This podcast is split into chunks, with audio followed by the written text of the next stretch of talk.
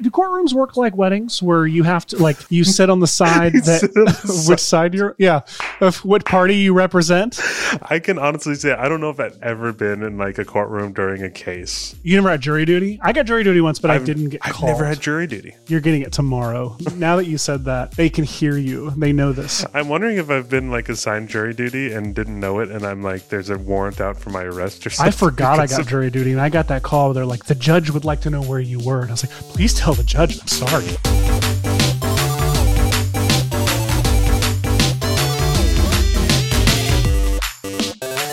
Hey everyone, I'm Ryan, And I'm drinking water. I'm Seth. And welcome back to the Writers Room Game Show. It's the podcast where every week we generate an original feature film idea from scratch in under 60 minutes, working from a set of random prompts given to us by a big Hollywood studio. If you're joining us for the first time, welcome. This is a podcast. I just explained what we do, do on this podcast. Previously on the Writers Room Game Show, we made a live action remake. To the Steven Spielberg presents We're Back, a dinosaur story, which Naturally. is a, a huge mouthful, Seth. Starting when? Previously on Writers Room Game Show, we made a live action adaptation of We're Back. Wow, it is live action adaptation of We're Back, a dinosaur story. Yeah. That was uh I actually really liked that episode, Seth. I won't spoil what our final score was, but it wasn't quite as great as what didn't we were sell it. hoping. I'll spoil it. Uh, We did not sell it. It was not a we selling did, yes. uh, grade. But that's But, okay. We had When- fun though. when have we ever passed a selling grade on any of our ideas in real life? That got depressing real quick. That, that that's what my tombstone's going to say. Man, but uh, we had a lot of fun. I'm looking forward to this week's episode. Right up front, guys, don't forget we have a WRGS notes hotline. Yes, it's one eight six six. Hey WRGS. Yes. yes.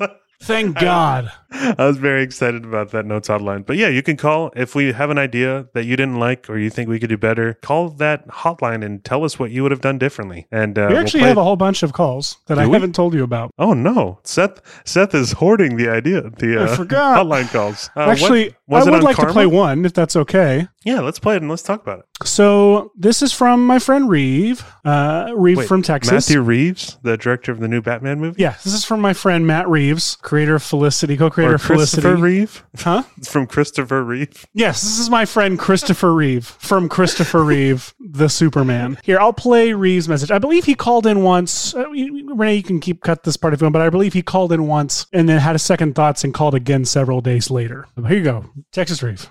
Hey Ryan and Seth, this is Reed calling in from Texas. I already left a message about karma. I want you to delete it and listen to this one instead, okay? So I've been thinking about the, these cars flying at the end of your movie, and uh, I think, uh, just me personally, I need uh, that. Just seems so far fetched that I think you, you're going to have to do something about it. So, um, Fair point. this is my idea. Bear with me. So I'm Barry. thinking that uh, you have a friend, right, who works at the car company. This, uh, the, well, first of all, these cars they they do fly. They have hover technology. So this car company has developed the technology where these cars actually propel off the ground slightly, but they operate otherwise just like regular cars. Like shocks. And Hover the friend shocks. who works for the car company The Jackie Chan working thing. on these cars and is convinced. I mean, it already takes a lot of energy to lift these cars off the ground. The friend is convinced Which it needs that to do. if they actually get this car to fully fly, but they haven't figured out how to do it yet. So they've been working on a car, Okay. trying to make some changes to a car and, uh, you know, program it or whatever to fly, and they haven't got it to work yet. And that's the car that the friend ends up giving to Phonehead. And you can even put a joke in here, like the friend's like, "Well, I mean, the car it's not perfect, but Okay. it'll it'll still drive," knowing that the Phonehead friend is not actually going to use this car because she never leaves the house. So then the story unfolds. She, the Phonehead does in fact end up using the car, but the endless night bug, where that comes from, is the friend has an update, gets a, a stroke of genius, and is like, I know how to get this car to fly. Or maybe they've been working on this thing, and the Endless Night update is intended for just their project that they're working on to get this car to fly. And what accidentally ends up happening is they send this update out to the entire fleet. And so then every car wants to fly.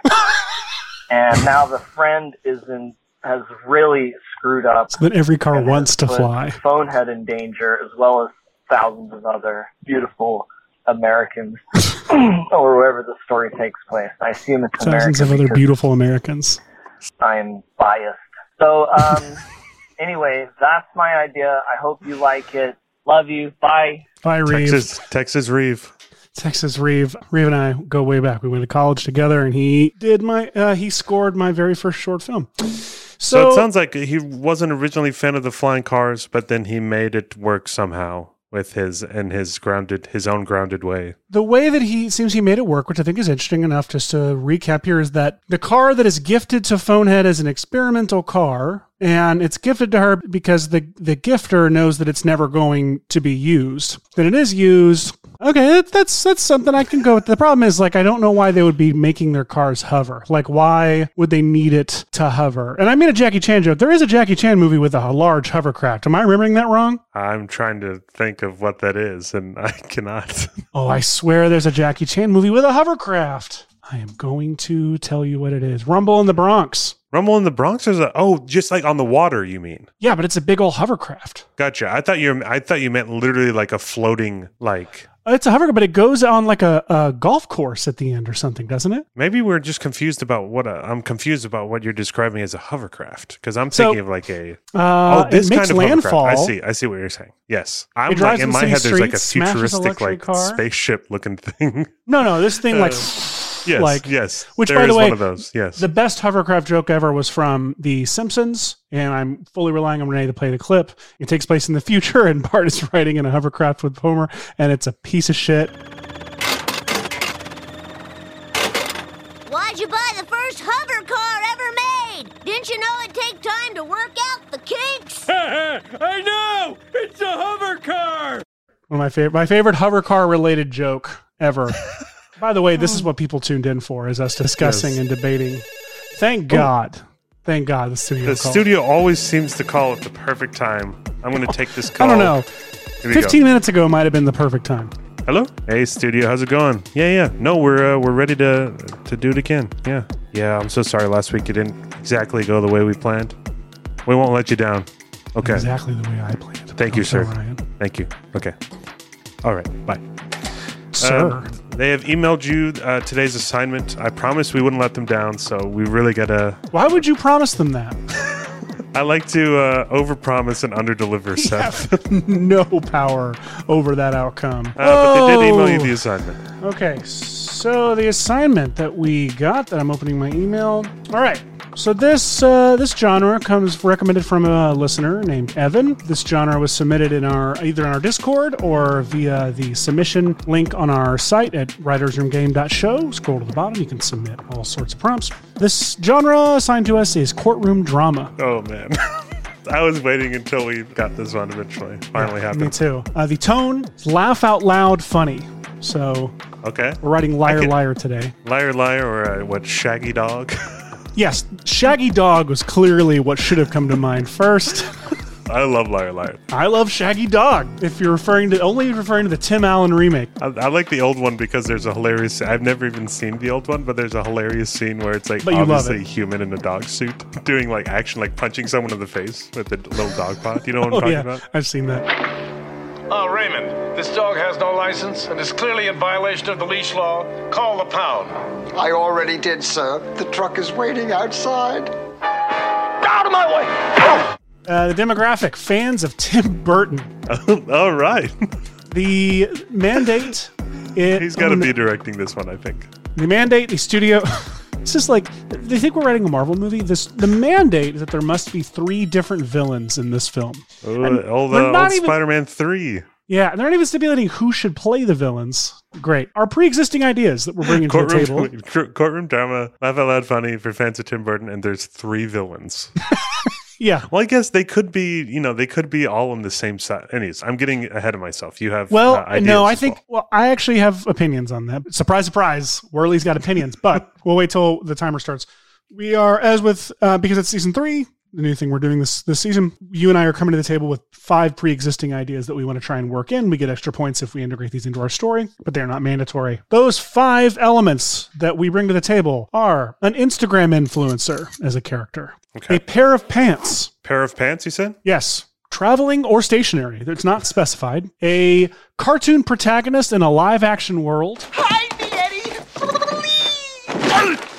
The quiet half of a loud duplex. And an alien abduction. Oh my gosh. The Th- way these I- are all over the place. The way I emphasize the emphasis I put in that, though, could imply the alien could be the one being abducted. Um, it's not specified. So if that makes things Okay, so those are five ideas that we could. They each count two points at the end uh, as we're getting rated. So we don't have to use them; they're not mandatory, but we can choose from those idea piles if we, yeah, if we if there's an idea we can see going to our film. So I'm gonna if, go ahead. And if we're start the timer. willing to compromise the integrity of our laugh out loud funny courtroom drama with three villains for Tim Burton. Okay, so yeah, uh, three villains. You said you had an opinion. My thought is those three villains could all be, if it's a courtroom drama, they can all be on the same side, where it's like we have, you know, a villain, the lawyer that's representing that villain, and you know, they're The same they're- physical side of the courtroom.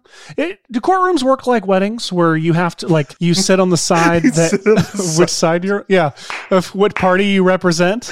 I can honestly say I don't know if I've ever been in like a courtroom during a case. You never had jury duty. I got jury duty once, but I I've- didn't get I've called. never had jury duty. You're getting it tomorrow. now that you said that, they can hear you. They know this. I'm wondering if I've been like assigned jury duty and didn't know it, and I'm like, there's a warrant out for my arrest or something. I forgot I got of- jury duty, and I got that call. Where they're like, "The judge would like to know where you were," and I was like, "Please tell the judge. I'm sorry." Uh, They just it was- rescheduled you, basically. Yeah, I, I just showed up the next day, very apologetic. Apparently, I didn't accomplish much the first day. So I and it was a murder trial. It was the right. Scranton Strangler. There could be three different. There could be the, three villains could be on the same side. You're right. But the more interesting courtroom dramas, not to make things difficult for ourselves, but Dark Knight, for example, there's not three villains in it, but Harvey Dent does turn out to be a villain in the end. Spoiler alert. Good God, it's been a while. You're good, guys. And the Joker is clearly the villain, but like I feel like you've also got, you know, in Batman Begins, you've got oh, what's the gangster what, played by Tom Barron? Uh, Falcone. yeah, you got Falcone, you've got a Scarecrow, you know, Cillian Mm-hmm. Murphy, and you've got Ra's al Ghul. I think it's more interesting if you're able to work them That's into this true. courtroom drama, but have them, you know, there be Yeah, one clear totally villain. Yeah, maybe there's one clear villain, one villain that like doesn't start out a villain, and then one villain that is like working that maybe is a mole or working things from the inside or is sitting in the room in the back. You know, like I feel like the the mobster would be sitting in the room, like in the back, you know, making glances at anybody who is who he's got in his pocket. Mm-hmm. Totally. I love that. I'm sorry if I seemed like I'm out of it. Out of it. I was actually googling uh, Tim Burton tropes to see Oh, if that's there's because Yeah. I feel like trees, bendy trees. yes, very um, gothic sort of and odd oddball characters. It's like goth Wes Anderson, essentially. It's like with the, the real yeah, like that's perfect. I actually yeah. love like old school Tim Burton, like Edward Scissorhands. I love visual styling of uh, Edward Scissorhands. I think that's so so I- good. I got tired of it after a while, so I don't know how much I love it, but I do still love. There's always a place in my heart for his first Batman, and oh yeah, yeah, yeah. just definitely. because it was such a like huge just culture bomb in my childhood. Yeah, basically his whole like the back half of his career, I I either haven't seen the movies or I just wasn't a like they weren't for me. Sweeney Todd But- was pretty great. I like Sweeney the- Todd. I do like Sweeney Todd a lot actually. Edward Scissorhands, yeah, the Batman films, Beetlejuice, I love all those. I know P- our editor Rene Pee Wee's Big Adventure is one of his favorite films. Oh my God! How did I forget? That is one of my favorite movies too. That was a seminal film for me as a kid. Another photograph. What's missing from this picture? It's just me. Without my bike! Is this something you could share with the rest of us, Amazing Larry? Tim Burton. It's uh first movie I think. Yeah. But uh So I, I'm I'm ooh, Pee Wee's Big Adventure changes things for me, but that's not what people know as fans of Tim Burton. It's like they're expecting to go see The Corpse Bride. I feel like, which is solid. Seth Worley is fully checked out of Tim Burton.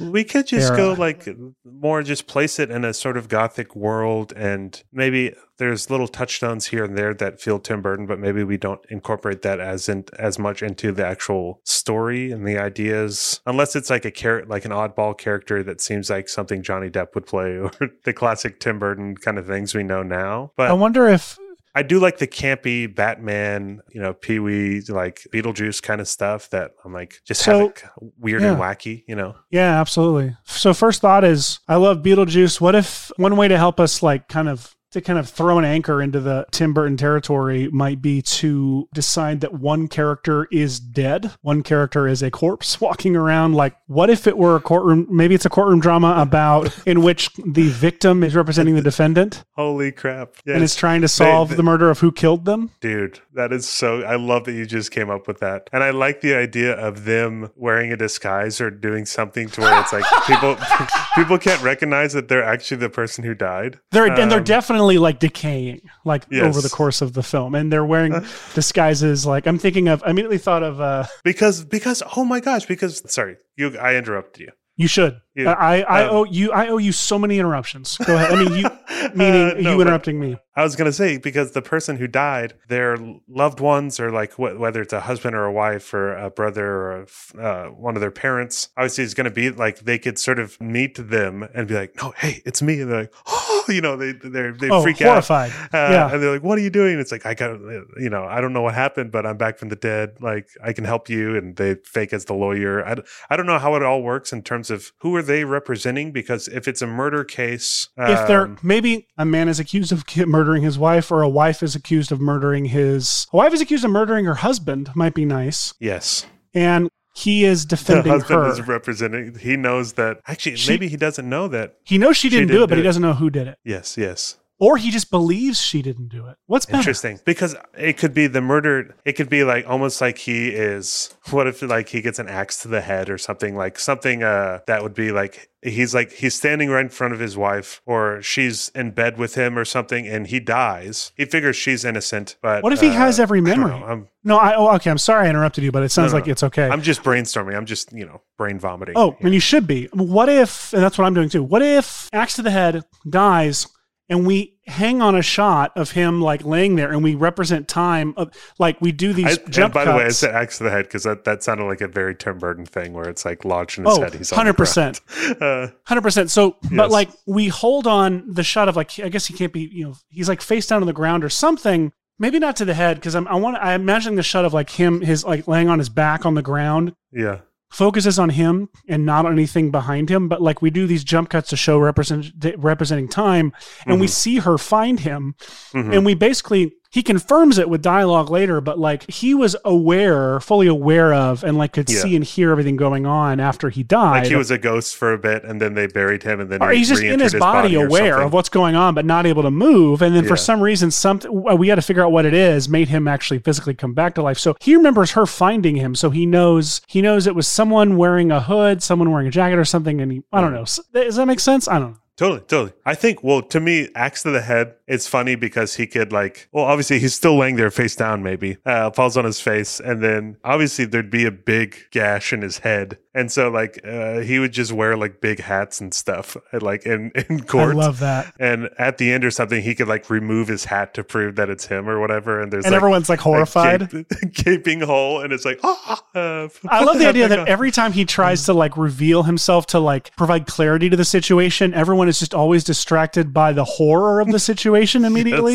Yes. And it always Yes. distracts from it, like always throws off his game. And of course, this guy is like the whitest person you've ever seen because he's like slowly decaying and is like, uh, Yep. there's no blood running through his veins. So just like the, I guess I'm thinking of literally Edward Scissorhands, like young Johnny Depp as this person. But I had more of a Michael Keaton in my else. head that shows like the Tim Burton I lean toward, but I had like Michael Keaton kind of in my head. That's been, yeah, Which- just straight up Beetlejuice. like, Current Michael Keaton or, or Batman Michael funny, Keaton, really. That kind of, oh my gosh, current Michael Keaton as his character would be so good. wouldn't it? So like, what if he? He says he's like a rich, successful lawyer, right? And then this Mm-hmm. happens to him. Yes, I love, I love where this is going. Uh, Is there is it a murder where someone tries to like bury his body and make it a disappearance, and then they find his body, and and so he still has the axe in his head when they find him or something? I guess they wouldn't leave the axe like in his head, but the idea of I- like him coming to life at the morgue once they pull the axe out, and then he comes to life, like he sits up on the. That's good. That's good. Because I was gonna say I could see it being there was like they they find him. There's like an autopsy. They find it's a murder, but they they can never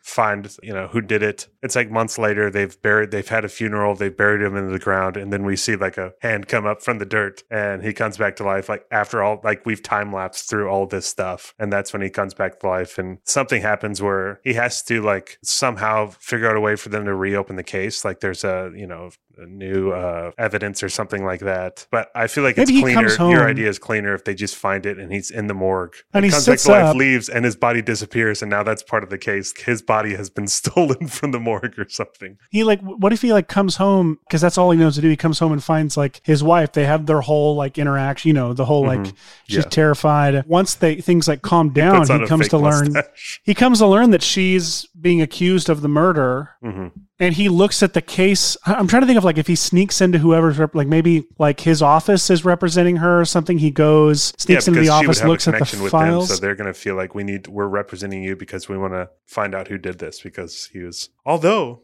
no, that's probably right. I was going to say it could be fun if Michael Keaton. He's so good at playing kind of. uh I'm not. I don't want to say douchebags, but it's like I'm thinking of like the founder. Did you ever see that? yeah, where he's like very driven, but it's a, like he's like he's so about himself that he's like driving other people away. If he was like similar to like liar liar, if he's like a lawyer that not a lot of people like, but they respect him because he's good at it at his job. and he job. finds that out because that would give someone motive to kill him. But And- he has to find a way to like he has to see his wrongs. Like maybe he comes back to life because he has to like have this emotional ba- breakthrough so that he could. It's it's like a Christmas. Carol. It's very Charles Dickens. Like if he is able because he's representing his wife in the trial of like his own murder, people would say talk say things about him posthumously. yeah. Oh, totally. Yeah. It revealed things to him about his own character and how he even treated her. So what where were you going with that? I was just, I, it may, it's interesting t- for me if he's kind of a bad guy in the first act. Define before- bad. I'm, I'm just thinking of lawyer characters. Maybe he represents like terrible people. Okay. And he's kind of, and he's kind of ruthless and. Well, that provides uh, more suspects for who would who would off him. Yeah, totally. And there's something to me about him throughout the movie learning a lesson on how to be a better person, like as simple as it gets. And owning his shit. Like I think that's a big Totally. Almost like he's been brought back to life for the sole purpose to, well, one, clear his wife's name, but also, yeah, right his wrongs. And then he sort of like, I think it'd also be really funny if at the end, once he's learned his lesson, uh, just being a very anticlimactic where he just like drops dead again. just um like uh just like falls to the ground and and suddenly he's dead again. There's uh, that's kind of a funny visual to me. Yeah. And it just gives us somewhere to go in terms of the emotional stakes. Because I think the premise of the undead lawyer representing his wife, and like that's a great premise, but also having that emotional arc for the the character. I don't know. I kind of like that. I agree. So who did it? Um, an IG influencer. no, just kidding. Uh, but I do like the. Um, I'm looking at our idea uh, pile. A pair of Um, pants did it. IGN influencer, I think there that could totally be one of the suspects if we figure out a way to use that. And then the pair of pants, if we play up a, I feel like there's joke opportunities of clothing on an undead person. If we could find out like some sort of bit that we could do with a pair of pants, I feel like that's an easier one. if he's like a really successful lawyer, has a very like, is there something where he wakes up at the morgue and he's wearing like a very expensive suit, and maybe one of the guys at the morgue just steals like the clothes? I like where you're going, where it's just like someone who's derobing him finds this suit and they're like, "Ooh, this is nice," and they like literally wear it out of like very weird and creepy. They like wear this dead guy's suit out of the morgue, and part of the bit is like he goes back to this this place to like steal his suit back or something. Or he wakes up while the person is like trying it on or putting it on. He's like, Yes, and his only line is like, "Those are my pants." and the guy faints, falls Yeah. back like a Yeah. yeah. That's great. But yeah, who did it? That's the so let's talk about. It's hard to uh, answer that not knowing any other things, you know, about like, Yeah. does he represent the mob? Is he, uh, has he just started? I kind of, I don't know how to write the organized crime stories. I just don't Yes, like all I have are movies. There's going to be the YouTube video of the lawyer who's breaking down all the courtroom uh, scenes in movies and talking about how wrong they are. Because I'm like, I have Yeah. no idea. Like, Legally Blonde is my blueprint for courtroom I think it, I think in my head, yeah, I think that uh, Law and Order and Weirdly Liar Liar are my like, main li- ones. yes, liar, liar. There's something if if we start our movie, so we we sort of have a day in the life, maybe in that first act where we're seeing the normal life of. Uh, let's let's come up with the name of our lawyer because I don't want to have another uh, phone head situation. Guy. Guy, yes. Yeah, if Guy, we kind of see a day in the life. Um, so we see him at home with his wife, Gal. And Oh, man. no, that's bad. And we see, yes, we kind of get a glimpse of him. And maybe it is a mob or, or mafia, or it's uh, like obviously a criminal who's involved in organized crime, and he's able to successfully get them off scot free. And he's sort of celebrating it, and his firm sort of like, uh, you know, we see him, everybody, his higher ups at the firm sort of give him props for that, but he's sort of uh, disrespecting some of the people below him, maybe his assistant or whoever else. Is that two liar liar? He's. Now I'm just thinking about the sweet old lady that, that's Jim Carrey's assistant in Liar Liar. Oh, it, I think Uh, she died, didn't she? She was a wonderful actress. Yeah, Uh, she was great. I actually want to take a moment to look her, to look up that actress because she was uh, great. She was in a bunch of stuff. Anne Haney, she played Greta. Yeah, she died in 2001. Man, yeah, she's said, she was in Mrs. Doubtfire. She was the uh, Yes, that's right. Yep, that's a great scene. That's when uh, hello, and she has the uh, Oh uh, yes! sh- shaving cream all Anytime, if her I talk about this on the podcast, No. how often I say hello to my family in the Mrs. Doubtfire voice. that's good. if That's I good. if I want to do the goofy dad like hello, you know, Mhm. like my go to is hello, and, which it. is spot on, flawless Mrs. Doubtfire impression. I love it. Miss Hillard? The water's boiling. Hello! Ah! I was gonna say. For some reason, uh, Goldie Hawn possibly as the wife could be a fun casting because Yeah, of yeah. Death Becomes Her, Oh yeah, love that. which has all like you know very similar gags. Her and and- her and Michael Keaton, I feel like are she's she's a little older than Michael Keaton, but I think they could put that plays well together. They were in a film called Town and Country in 2001. Maybe they're not that far off. Uh, yeah, I mean, it would be No, that's six years. Proper not a big to discuss her. Is Yeah. She's six. Michael Keaton is. She's 76, and Michael He's Keaton 70. is. Yeah, that's Yeah, great. that's great. Yeah, so them husband and wife, and I guess this first act is where we would um, establish some. We actually uh, meet some of the people that would be the suspects for the murder. We'd of course have his wife. Maybe either he gets uh, this uh, organized crime boss, like uh, you know, not guilty verdict, but maybe uh, Michael Keaton now knows too much, and maybe that's why they're killing him off. I like that if maybe we don't know in the first act that he is involved with like crime, that he's there's a there's a Oh, we're that finding that out as people reveal it. Yeah, the- I like the idea you're of like, you're right. but I like the idea that whatever trial we see at the beginning to like establish how great of a lawyer he is in his world, like should tie directly to that should be like well, actually. maybe it's something that seems a little bit more innocent, but there's some dark stuff within it. Something not like a murder, or maybe it's just like a car wreck or something like that, or a uh, man. Courtroom dramas, I feel like you need so much research because it's so much of that Yeah. like in- interconnected. buddy, we can lean on that. We can just say opening. We'd see him what his focus is, what his area of Yeah. what area of law he practices, like the, you know, in. But he, all the lawyers I know are entertainment attorneys, so I don't. That's like a very. It's totally different. Same. Could he instead of being like a super successful, like could he be more of a Better Call Saul type? That's true. He could, uh, yeah, the opposite of successful. No offense to criminal attorneys out there, but we're talking just referring better well, to I was going to say, if we did do like the entertainment route, we have one of our ideas in our pile is uh, IG influencer. They could be representing an IG influencer. I'll say Instagram. I don't like saying IG. over Maybe he has background in criminal law, and then when he got married, pivoted out of it into Ooh. Entertainment law. Does Yeah. that happen? We'll say that happens. So he represented an uh, IG influencer. and was unsuccessful in the case. Maybe this influencer either lost a lot of money or went to jail or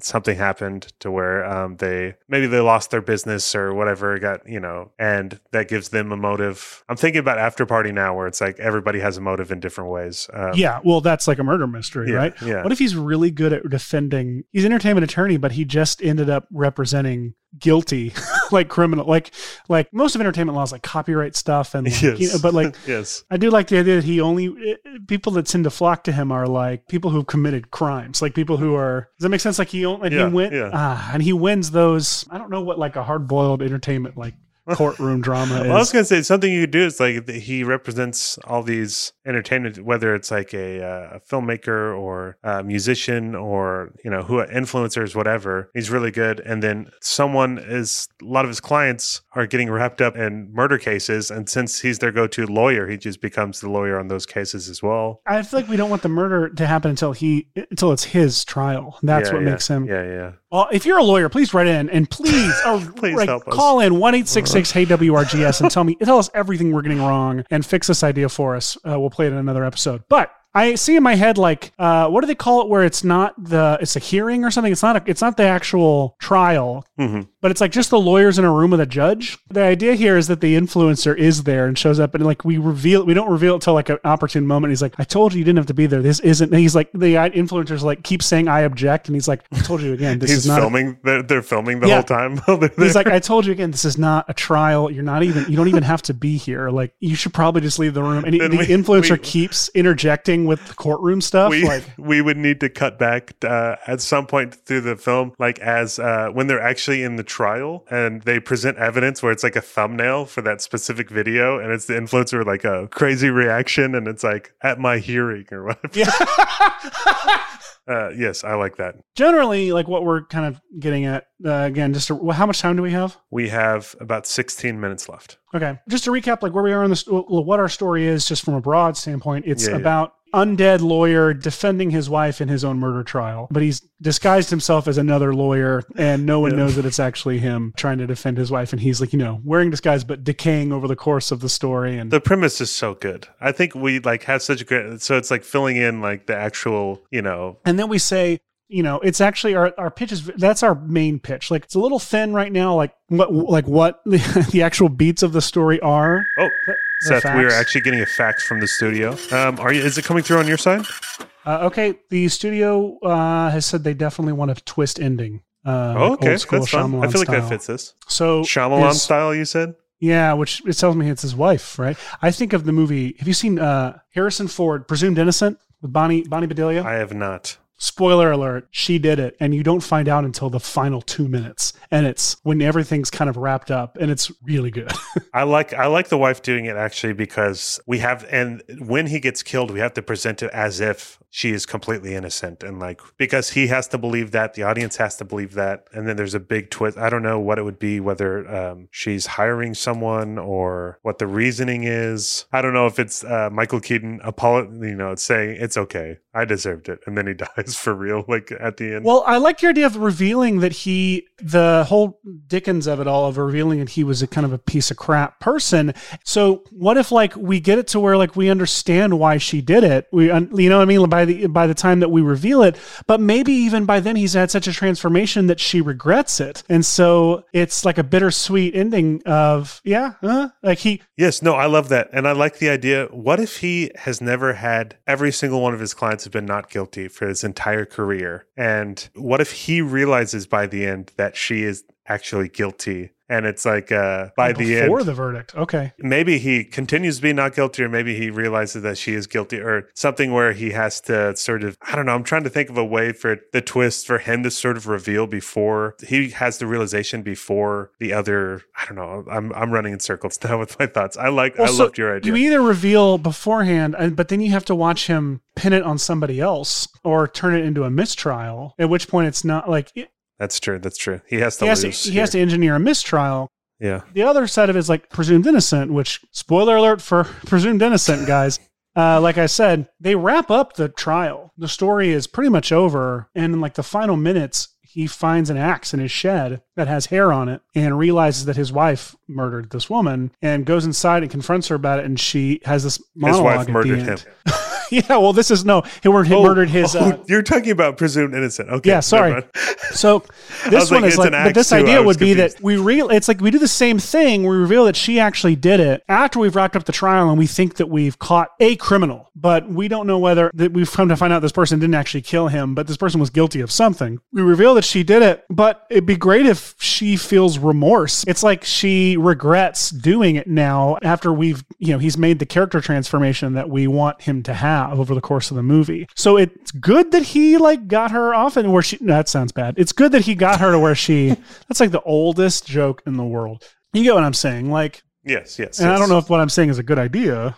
Yeah, it's hard with we've got 11 minutes left. We need to have for our pitch some other suspects with with motives so that we could even like our focus group be able to pitch it in a way that it's a big twist the end that it she did it and we don't have a ton because i think what you're where you're going with this is great but we just don't have any other we need to with the, our remaining time find some other suspects that uh Oh, real quick. IG influencer Yes. he's representing at the beginning is being sued or something by his neighbor. So I don't know if you remember that when Logan Paul like gotten like was getting all this like bad press Yes. because he was like burning i cannot stand the Pauls. I hate the guy. Burning Yes. he was burning couches in his pool and like his neighbors were like done with it, like tired of it. So what if he lives on the quiet half of a loud duplex and his neighbors or he lives in the loud part and the neighbors in the quiet part are suing him and when we meet Michael Keaton at the beginning, he's Saul Goodman in like representing the IG influencer yeah why are they're asking him like why are you even here? you're an entertainment attorney like uh, as i understand you used like you practice entertainment law and he's like he's like yes your honor like what like but i used to blah blah blah like, you know he we get the backstory by him explaining why he's there Mm-hmm. but it's pointed out that like it's weird that he's there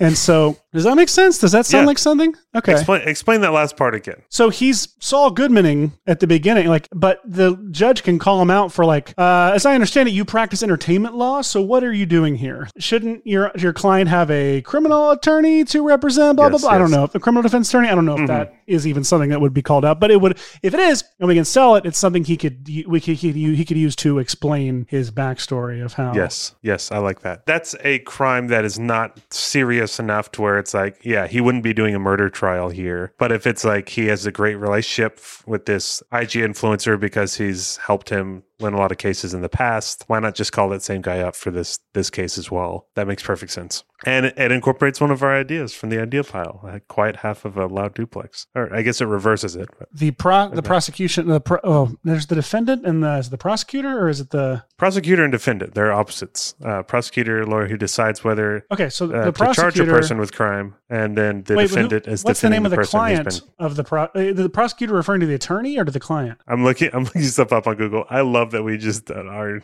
so clueless on this stuff. I've already forgotten every episode of Kid Court that I watched on Nickelodeon growing up.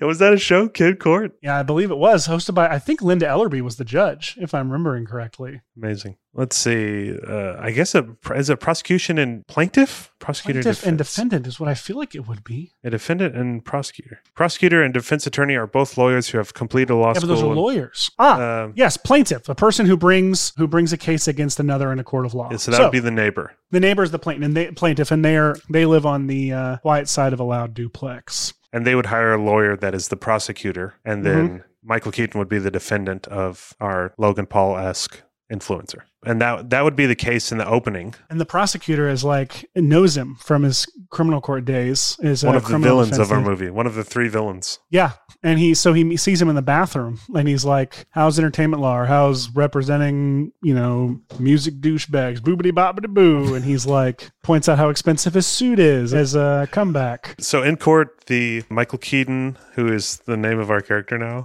Yep, Michael Keaton that's normal. is rivals with the prosecutor, who is a different character name, and uh, so we would we would have a hearing in the beginning. We'd have that little the fun little bit with the influencer there, and they're recording and trying to. Uh, Yeah, the just be- influencer doesn't have to be there, but is there acting like it's a full-on trial. Yeah, and maybe well, maybe it's maybe it is a full on trial, and the Logan Paul s person loses, and they're super pissed at uh, Michael great. Keaton, That's great. and they there's a big uh, you know they have a big argument, and the Logan Paul person like flips him the bird. And sorry, I just did that to you on on camera. hey, back at you, bitch. Um, but uh, but It's a good flips him the bird, callback to and, uh, like, to yes. another RWRGS episode, I think. yes, Uh, and so and then they leave. At one point, we'll be have done this podcast long enough to where we won't call out our callbacks. We won't have to, we won't try to remind the audience that we're doing a callback. um, yes, hopefully we'll have fans that will just realize that's a callback. But yeah, so they storm off and they drive off. We have five minutes left, by the way. You know, in a rage, giving them some motive later on, um, because lots of people have you know saw them storm off. There's one suspect, possible villain, Logan Paul, possible villain, the prosecutor, and who, by the way, could be the prosecutor that is against the wife. Which is funny. I guess he would be in that situation. Who would be pressing charges? Would it be his family? Would it be Oh, I guess you're right. Well, what if they're what if they're at the same firm? Well, I guess they wouldn't be No, competing each other in the same law firm. And, and plus entertainment and criminal. I don't feel like those are in the same. so I guess this prosecutor, yeah, maybe this prosecutor. It actually almost works better if he's not now. Um, Yeah, it does. and this influencer is just hiring him for whatever. Yeah. Because this prosecutor would be on the side of the court against the murder suspect, like the wife. It would be like the court against, you know, the wife and her attorney, which would be, you know,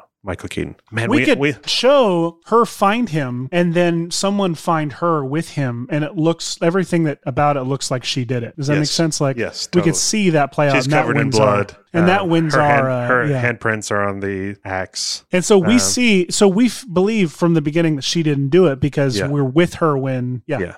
Okay, that's good. Yes, and we have uh, two minutes and forty-five seconds left. We should probably fill out some of this other. Uh, what can you do with two minutes left? We have a Yeah. good premise. you take that i'll uh, Uh, i'll just nod along because I'm like, we have a good premise. We have the only thing we only have Logan Paul as one of the suspects. literally logan paul no we could um we could make this the shortest pitch ever we could just That's pitch true. the the premise. we could just picture the log line essentially and then say you know here's who we're thinking is in it and think- what do I you think, I think that would be fine, honestly. all right writers room game show first But Literally let's, but let's, pitch ever but if we had two, and we can, and I mean, we could bullshit a little bit too. Like we can, you know, we have sort of our act one, sort of, and we have, But and I then we this one more than anything we start with the log line and maybe We- like totally. and, and then we can bullshit a little bit but maybe we open it up questions and make it a conversation real quick but I like that. but let's and then, we don't yeah, do she we can don't ask, we don't she do can ask, so what happens here? And we can kind of say, like, well, we don't have all of that, but yeah here's what we're thinking. I don't want to Um, do. I don't want to do the like. So we open on blah blah blah blah. I don't want to do any of that unless she Yeah, asks. okay. We'll do an overview. I want to make sure we at least have the mandate for our, our assignment question uh, for uh, three villains. We have Logan Paul, we have prosecutor, and I guess it would be the wife.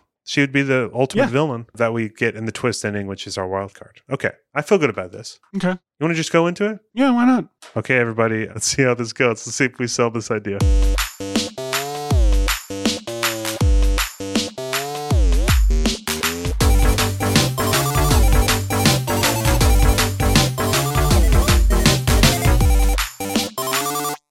Guest today on the Writers Room Game Show, she is a former uh, makeup artist. She's done a lot of great stuff on some of my films, some other films uh, like A Ghost Story, and uh, she's now the. You directed a ghost story? she directed it. Uh, no, you Ryan. You said some of my films, like a ghost story. some other some other films like a ghost what other ones like never going back a lot of those fun dallas shot films that i did not direct but now she's the entertainment director at artist uprising and she's amazing welcome megan devon funk to the show Woo. Thank you for having me. i'm so happy you're here megan we have a very fun movie to pitch you movie idea to pitch you today but first i will tell you the assignment that we were given by the uh, big hollywood studio Um, Okay. our genre that we were given was courtroom drama and uh, our tone is laugh out loud funny which I actually kind of forgot about a little bit, Seth. So hopefully that's not. Hopefully it's laugh out loud funny. The demographic is fans of Tim Burton, the Nice. uh, which is I, I assume you fall under, and uh, Okay. the the studio mandate is uh, we are required to have three villains in the movie, and Okay. uh, we also got a wild card mandate that it had it had to have a twist ending, like uh, M Night Shyamalan style. I love it. Yep. So this season, we're also given um, a bunch of ideas that we can use. It's not mandatory, but we got five ideas, which are an Instagram influencer, a pair of pants, a cartoon protagonist, the quiet half of a loud duplex, and an, an alien abduction. And so I won't spoil it, but we were able to use a few of those ideas in our pitch. We'll we'll Um, talk about those at the end of the episode because Yes. they'll come in. They'll come into play and giving us extra points. Yes, absolutely. But uh, I'm going to pass it off to Seth to uh, kind of start off pitch off. Yeah. So our I'll, to give you the log line, our movie is about it's a courtroom drama about a trial in which a woman is being accused of murdering her husband. The twist is she is being represented by her undead husband in disguise. As, so basically, her husband was an attorney, was a lawyer. He was the one murdered. She's on trial for his murder. He is has come back from the dead, but as a decaying corpse. And so he has disguised himself as an as like a fictional like attorney who is alive and is representing his wife, trying to clear her of the charges, all while wearing a very ridiculous disguise and decaying over the course of the film. Um, I think I've made this movie. of Is course, this- You're kidding. You've actually made a movie similar to this. Minus the courtroom drama, but there was, I'm not going to say what it's called, but there was an undead man who just progressively got more undead Nice. throughout the film. Yeah. Nice. Okay. So there's an audience for this somewhere. There, somewhere there is an audience for this. Love it. The person in the background of your Zoom goes, right here, me. Um, over the course of the story, the idea though is we want to tell kind of a Charles Dickens type of arc, like a Christmas Carol kind of arc, where like in representing his wife and being in a in a trial every day, where people are talking about him as if he is dead and not present, even though one of those is true. He comes to learn that people didn't think very highly of him, and he was kind of a douchebag in his life, and so we want to take him through this like journey of learning that he was a douchebag and redeeming himself, with the twist at the end being he clears his wife of the charges, like he's he's successful in, in doing that. But the uh, twist at the end, in like the final moments of the film, we discovers that his wife, evidence that his wife actually was the one who murdered him, and the but the thing is, she regrets it. Like she fesses to fesses up to it, but she regrets it now that he is like he's a changed man essentially after this experience of the movie, and so she now exp- has real regret for it. Uh, she's already clear though, so she's not going to jail or anything. Our movie kind of ends on that. Yeah, and Uh, once he once he actually sort of he clears her name, she confesses, and they sort of have a they kind of reconnect at the end after she apologizes, and sort of like we find out when he he basically once his mission is accomplished, he just drops dead for real, and it's kind of this like shocking like funny thing that he just kind of drops dead. But we realized that he was brought back to life for the purpose of like righting his wrongs and uh, you know getting her to sort of fess up and apologize for what she's done, and then reconnecting. So sweet. So the yeah, the goal would it for it to have heart, it'd be really funny, but also be kind of that shocking. Some of our references, Michael Keaton would be playing this character, by the way. It's Michael Keaton and Goldie Hawn as the husband and wife. And Perfect. so we want to channel some of that, some of that sort of Beetlejuice energy, some of uh, you know, Death uh, becomes her. Yeah, death death becomes her Sweeney Todd Oh. kind of levels of of gore, but it's also very sweet and funny. So that would be the goals for the movie, and that's that's sort of our pitch. We have we have a little little bit of story as well to fill in. Um, he's actually in our first act. We have a bit where we kind of see you know the day in the life before he gets murdered. He's representing this Instagram influencer a la Logan or Jake Paul, who's just kind of a massive douchebag. He you know he lives in a, uh duplex, and you He's could say that. Burning couches in his swimming pool and like Yes. having these huge parties huge on parties video. with other influencers and uh, the neighbors and the uh, duplex, which they're living actually in the quiet half of the loud duplex. Uh, you didn't have to specify it. I think that we could have connected the dots. I kind of like it being a very uh, not subtle. But he, the neighbors, basically sue this Logan Paul type in- influencer, uh, take them to court, and we actually get uh, our Michael Keaton, our main character, representing this character.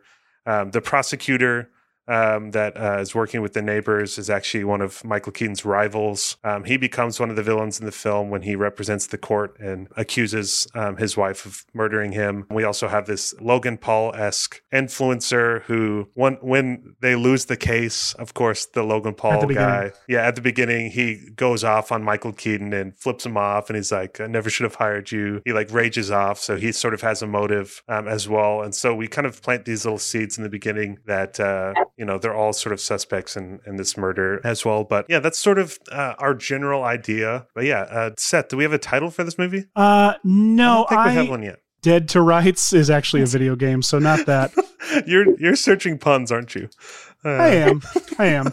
Uh, On So- the spot. we have a very loose pitch, obviously. That's kind of like that's the meat of our pitch. Like we're happy to answer any questions you might have about it, but that really is like that's the premise right there. Um, hopefully the promise of it is implied, is, you know, understood. This would be the worst pitch in real life, by the way. No, no, I'm feeling it. I'm feeling it. I have a couple of questions. One, Okay. I really need to know if Logan Paul is a real person. Oh yeah. Oh Yes. boy. Well, y- y- I don't know if person is is really generous, but yes. Uh, Okay, say no more. My other question is this is laugh out loud funny? Question mark? No. What kind of humor is it? That's a great question, Megan. No, so a good a, some good references. So I think Polly and I forget all the time that like people don't um, automatically know what our like tone and references for things are. Like we're big Lord and Miller fan. Like I, you know, I'm trying to think. It's sort of a, a cheeky, very genre specific, like oh, it's making meta, sort of making fun of itself. Kind of how do I? It's describe self aware. that? It's like it's a dark Yes. comedy, but it is like either a hard PG 13 or you know R rated because of the gore and such. But Got it. Because I'm I'm thinking like Murderville or uh, what is it, Shaun of the Dead? Shaun of like the Dead, Shaun of the Shaun Dead, of the Dead's 100 percent is is Yeah. a good is a really good reference. okay. It's Yeah. kind of like Beetlejuice meets Liar Liar meets Shaun of the Dead. Well, yes. The, I mean, I 100% would see that. I love all of those movies. Nice. Well, okay, then we should ask you some questions then, shouldn't we, Polly? yes. Well, Yeah, well, first, do you have any other questions Yeah. about the overall premise or your overall thoughts before we get into our questions? D- Okay, well, so the twist, you were saying the twist was what? Like, I'm wondering, is this also a murder mystery? It Like, definitely I is a murder mystery.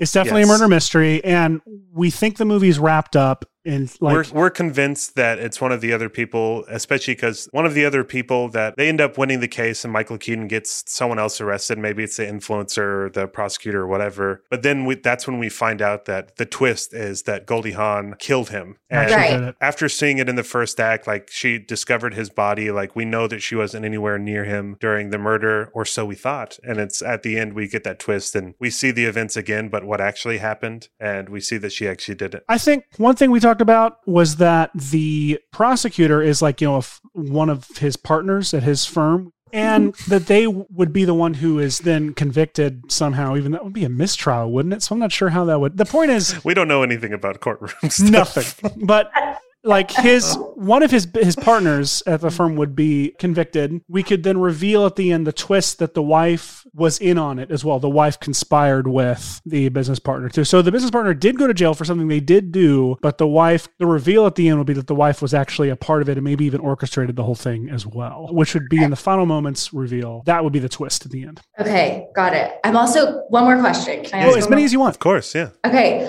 I'm also wondering is it scary? Like, is it suspenseful or is it like kind of. Uh, are there stakes? There are stakes in the story. Like you 100% are invested in the emotion of the story and the outcome for these characters. Like Because Edgar we Wright is also a good we also have sort of a we don't know when this guy is going to just decompose and uh, like be found out that he's Yes. some weird dead zombie guy. That's a major Uh, part of it is that he's his. It's a there's a Mrs. Doubtfire to it all. He's got him. he got killed by an axe in the head. I don't know if we we said that, I don't think you did. but uh, so like when he like he has a huge like gash in the back of his head, so he keeps on putting on hats and stuff. Uh, but there's like disguises, maybe like parts of his skin are peeling off in sort of a gross but also really funny way where he's like he puts on a mustache or like a beard or something like, like there's like there is a way cut- more Mrs. Doubtfire to this than I realized yes. while we were formulating it. So I think there's like a fun, but it's also we also are worried that he might just straight up, you know, die before he can we can find out actually who did it or clear the wife's name. Um, there's also when he actually dies, that will be kind of a scary moment, but it, it is sort of bouncing back between suspenseful and just very funny, sort of Okay. wacky. Okay,